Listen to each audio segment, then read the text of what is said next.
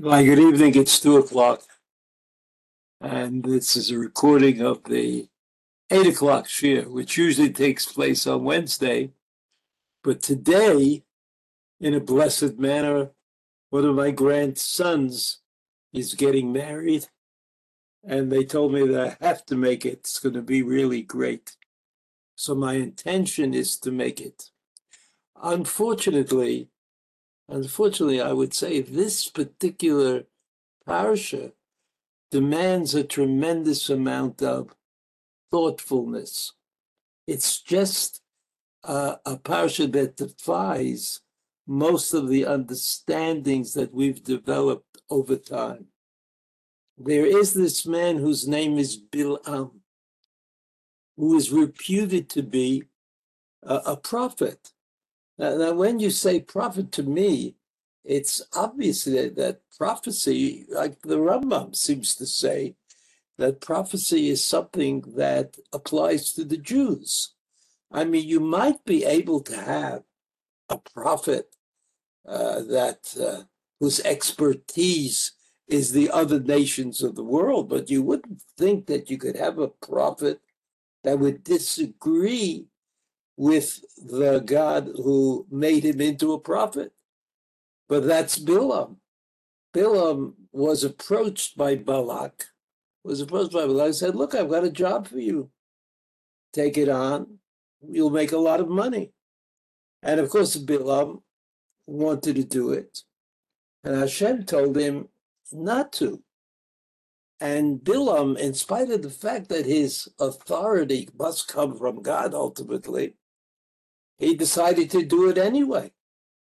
And it's true that Bilam wasn't able to do what he wanted to do, that God stopped him uh, by switching around his prophecy from a bad prophecy about the Jewish people to a good prophecy about the Jewish people. But in spite of that fact, why did he have anything to say about anything.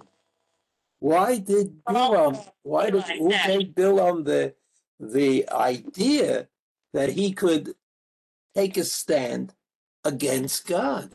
You ever hear of a prophet who took a stand against God? I mean, I know Yonah ran away, but Yonah was not taking a stand against God. Yonah was afraid that his prophecy might be detrimental to the Jewish people. And since he saw himself primarily as a prophet for the or to the Jewish people, he didn't want to he didn't want to change that. He he he, he didn't want to say the prophecy to the people of Nineveh that might cause the Jews harm. That was that was uh, Yonah in the city of Nineveh. But eventually, Yonah was berated by Hashem and sent back to have the same prophecy that he rejected at first. So Bilam is for me a kind of a mystery, especially since if you look at the end of the parasha, Balak is still looking for a way to overwhelmed to defeat, to stop the Jewish people from causing him harm. And Balak, Balak gives him advice. I mean, I've prophets could also give advice, and his advice was that Bilam, that uh, that Balak should send the Midianite women to create havoc in the camp of of Israel and they did and he did and they and, and in some way in some way if you read the parasha from beginning to end it sounds like at the end Bilam had his way. He was not able to curse Bnei Yisrael, but was able to do something worse. He was able to kind of invest them with transgression energy. They all wanted to be the ones who are transgressing. And you know that Pinchas, Pinchas a Kohen, Pinchas the priest, was a kana, he was a zealot, and his zealotry was necessary in order to stop what Bilam started, but it's amazing to me that even though Bilam was a failure at the end, he did very well. He, he was able to convince Balak to fight the battle in a different way, in a way that proved to be very successful. Very successful. So here in the the story is divided up into uh, so I'm looking for something. I'm looking for something that'll help me to understand what exactly is going on. I mean, Chazal say that it's true that uh, that Moshe Rabbeinu was Moshe Rabbeinu, but it could be that Bilam was an even greater prophet than Moshe Rabbeinu. you imagine that? But I can tell you that I have difficulty with that. It, it doesn't. Uh, I don't understand it. How could Bilam be greater than the man who gave us the Torah? the man who put the brought the Jews out of Mitzrayim, and the man who got them up to the up to the boundary of Eretz Canaan, didn't take them in, but he got them to the boundary with all the trials and tribulations along the way. Where's Bilam? What sort of what sort of CV does Bilam have? So Bilam goes in any event to first the Jews and it doesn't work out. The first time, the second time, The next time, you look at the pasuk on the on the sheet. Bilam kito Yisrael, and Bilam finally understood that God wanted to bless Yisrael. And he didn't go as he went in general the first two times, Likrat Hashim, to kind of meditate with the with the snakes. So it says Nechashim. The word nachash also means um, also also means a kind of you know what the false prophets do. You know they, they have some way of conjuring up a, a message. The Hashim, Yashet El Hamidbar Panav, and he turned to the Midbar, to the to the desert. Now Rashi says, Vayar Bil'am ki tov gomer, just a second. וירא בלום כי טוב, אמר, איני צריך לבדוק בקדוש ברוך הוא, I don't have to confer with Hashem, because I know, lo God is not going to allow me to do this. And therefore, not to do what I agreed with Balak to do. He didn't go as he went every time. This is the third time that he's attempting to speak on behalf of Balak and curse the Jews. So he didn't go. He didn't do what he usually does, which is the Krat Nechashim. And so Rashi says, I think lenachesh. That's a, like a verb that means to, to do what the false prophet does. Ulai Yikre Hashem Likrato No, Maybe Yikre Hashem. Maybe God will happen upon him, even in an unplay, uh, unplanned manner. Likrato No, Maybe something will happen, even though he realized that God was not interested in him cursing the Jews he thought, nevertheless, if he just kind of sneaked around, God would let him be, let him do what he wanted to do. Amar, the So he said God wants to, but doesn't want to. I mean, after all, he he he first God said don't go, and then God said do go, and then we have that problem. Like, what does that mean? What does that mean? He says. He wants to curse them and doesn't want to curse them. Askir abonatehem. So maybe if I just list down all the transgressions that the Jews performed since they left Mitzrayim, baklala al haskarat ha'averot tachul. Maybe the curse uh, upon mentioning these transgressions will take place. So, I mean, this is a little complicated that, that Rashi is trying to understand how Bilam kept on the job. I mean, he tried twice to curse the Jewish people, but the words that came out of his mouth were not the words that he intended to use. The, the, the statement that he made was not the statement that he intended to make against the Jewish people. So he says, he looked back at, uh, at what had happened in the past, and he came to the conclusion that, that God was not uh, convinced one way or the other. He didn't want to support Bilam, but he also zero. he didn't want to support Bilam, but he also didn't want uh, he didn't want the Jews to get away with it.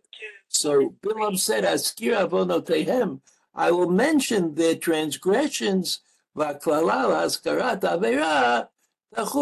and memela. Memela means uh, in in automatically, without my saying it, they will be cursed just by mentioning the things they did that were uh, that were wrong. So Rashi has difficulty, I would say. There's a certain amount of difficulty here. But uh, and I think that the word nechashim is a critical word. Zero, two, five, three, seven, This phone call nine. is really annoying.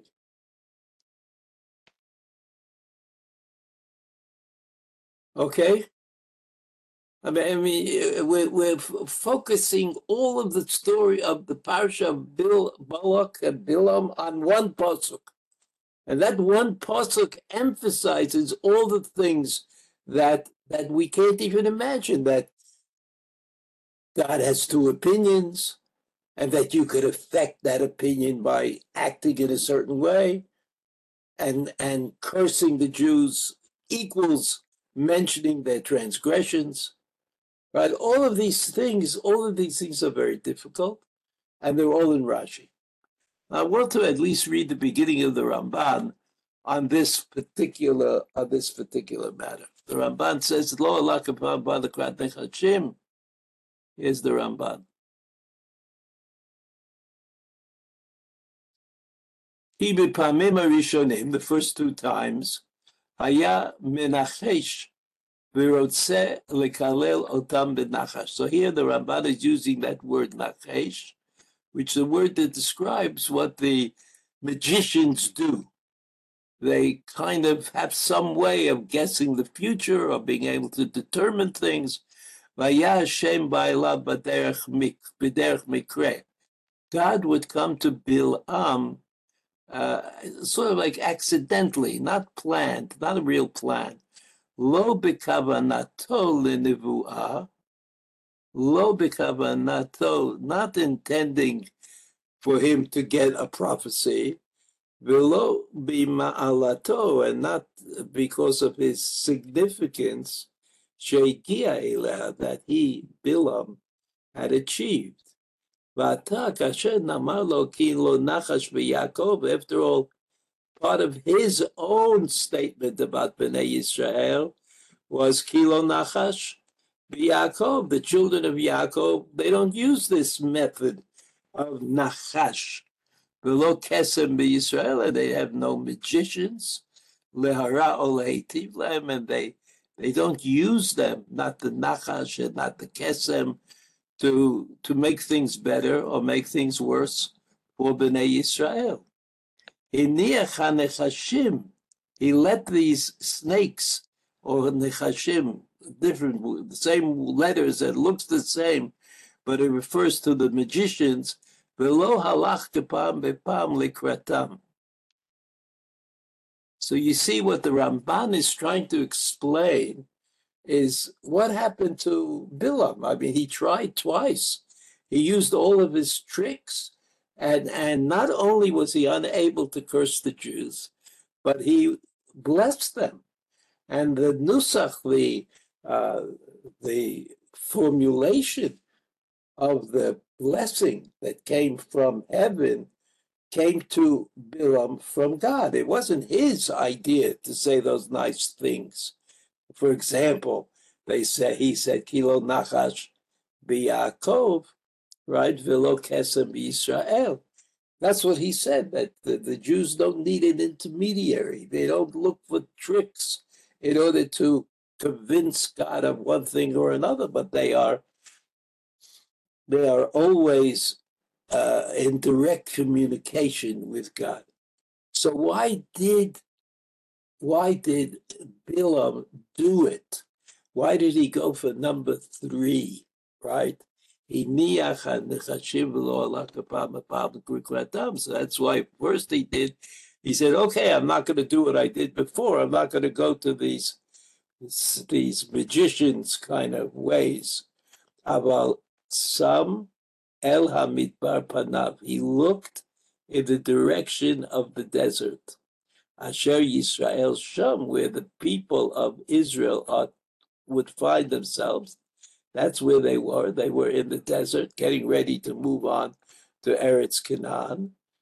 She Yiru Otam, Nafsho. He will see them, and he will prepare his soul sheyachul alav me'et Hashem, and that uh, in fact the dibur, the words of of God, will come to him. Right? Uh, so he would get the, a different set of words. That's what happened. That's why it says in this case that the Spirit of God invoked, uh, enveloped him. Ata yad Hashem, because now he was kind of under the hand or the protection of Hashem. Kasher he just like the other prophets uh, prophesy under divine protection. That was also true about Bil'am Kemosha Amar. He himself, Mi Tenkol Am Hashem Nevi'im. It would be great if everybody was a Navi, Ki Hashem at Rucho Alehem. God uh, would uh, place his spirit upon them. Okay, okay, so we have, we've learned a little bit uh, that somehow uh, somehow, according to the Ramban, Bilam fits in. He fits in. He tried again to trick Hakadosh Baruch Hu, but he wasn't able to. He didn't get what he wanted, but he used uh, his understanding of his own relationship to Hakadosh Baruch Hu in order to try to trick heaven into cursing Bnei Yisrael, but was unable to. So I have two points that I would like to add. Uh, we could continue learning about Bilam, and there's no doubt that uh, it's a worthy, a worthy enterprise, in spite of the fact that Bilam was really a, a terrible person who wanted nothing more than the destruction of the Jewish people for cash right? Balak promised him honor and money. And Bilam said, That's that makes sense. That makes sense. You can use my special talents to do away with these people that nobody really wants them. They just came upon the scene from the desert. And we, Balak and Bilam, would rather do away with them we had to do away with them. So there are two points that I, I want to make. I told you once that the book of Bamidbar, as far as I understand it, is the book that describes Bnei Israel learning that they have to leave Moshe Rabbeinu. And that they, by leaving Moshe Rabbeinu when he, Moshe Rabbeinu, was still alive, that was the best lesson ever. And it all goes back to Yitro, who told Moshe Rabbeinu, "You can't do it. You can't just sit all day and all night and decide uh, who is right and who is wrong and what the the will of the Torah is in every particular case." Navoltibol, you'll disappear, you'll fall off, you'll you just won't be able to carry the burden. And so Moshe Rabbeinu said, "Okay, but I'm Moshe Rabbeinu. I mean, uh, my answers are perfect. If I appoint somebody else, what will be with him?" So Yitro Yitro said to Moshe Rabbeinu, "Look, if you don't appoint somebody else, you're going to find yourself in deep trouble. You won't be able, you won't be able to leave the people. And when you die, when you die, they won't be able to live without you. If you want this project, Yitziat Mitzrayim and Matan Torah and Eretz Kedat, you want this project to continue, you want the project to continue, you have to appoint people who in your own lifetime will accept the same responsibilities that you have. And this caused Bnei Israel a lot of difficulty, a lot of complaining, a lot of mistakes, a lot of confusion. And amongst those confu- that confusion was the Nachash and Nechoshet. They were in the previous parasha, they were punished. Snakes came to do the so now snake. The word for snake in Hebrew is nachash, and the word for magicians, for magic is nachash. So there must be some sort of connection between the magic that you we deny and the snakes that we heard about, that we heard about. So on the one hand, the book of Bamidbar is the book in which uh, living without Moshe Rabbeinu is explored. You remember Korach said he's politically unnecessary. And then Korach said, we were all at Har Sinai and we all have that level of Kedusha.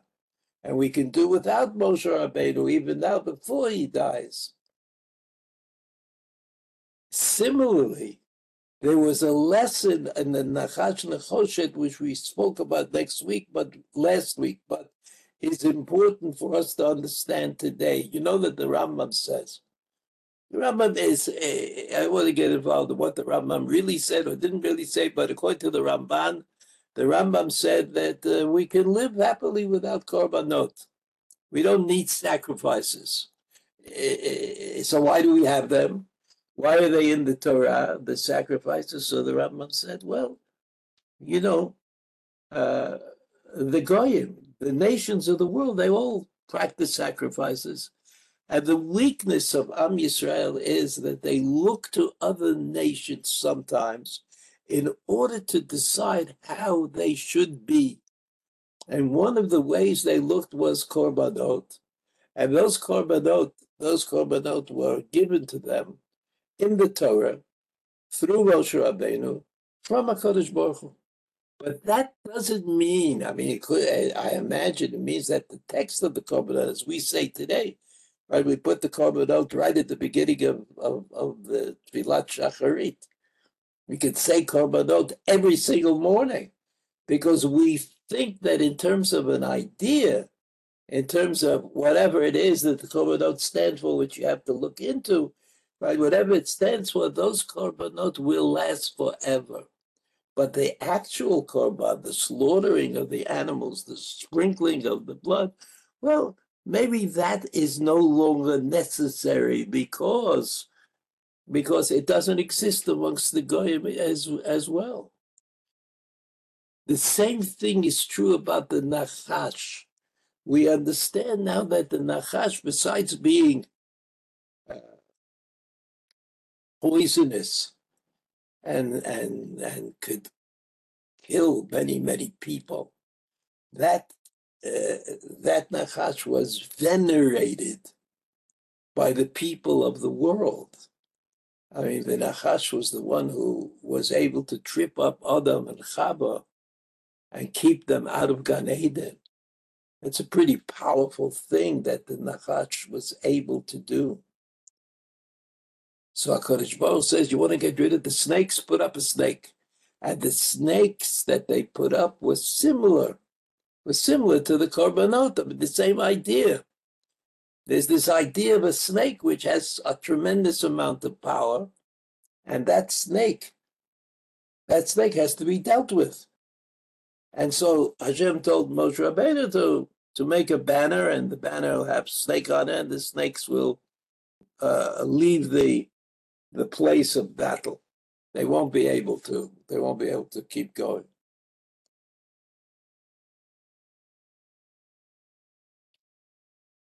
So it may be that the Nachash and Nechoshet was something that existed at a particular time, and that's why God sent the snakes so that Bnei Yisrael should understand that there was more power to the snakes, but it didn't really work 100%. The Chazal say that Chizkiyahu Melech, Chizkiyahu Melech, a thousand years later, Karat at Kitet at the Choshet, he destroyed it. The Hodulo, and there were people who said at that time, I imagine you said, but it's Moshe Rabbeinu, Moshe Rabbeinu did it, it's a thing that happened in the history, we have to keep it. They say, no, we have to show that it doesn't have an effect on us, and they got rid of the, they got rid of the Nachash and Nechoshet. The same thing is true, apparently, of prophecy. I mean, there might actually be prophecy in the Goyim, which we are exposed to. But the parsha wants us to know that our respect for the prophecy of non-Jews or other kinds of prophecy is non-existent. Prophecy is a Jewish enterprise. It's one of the definitions of Am Yisrael. Yes, before Matan Torah, many people were exposed to the Word of God. But after, after that, Bilam put an end to it. Bilam put an end to Bilam explained to us that prophecy is something that needs Torah control. And that's what it says in the parasha about the prophet, which we will come to. Uh, prophecy needs control. Bilam had no control. And therefore, there's no reason for us to think that prophecy exists outside of Am Yisrael, outside of the Jewish people. Thanks for coming. I'll see you next week. All the best.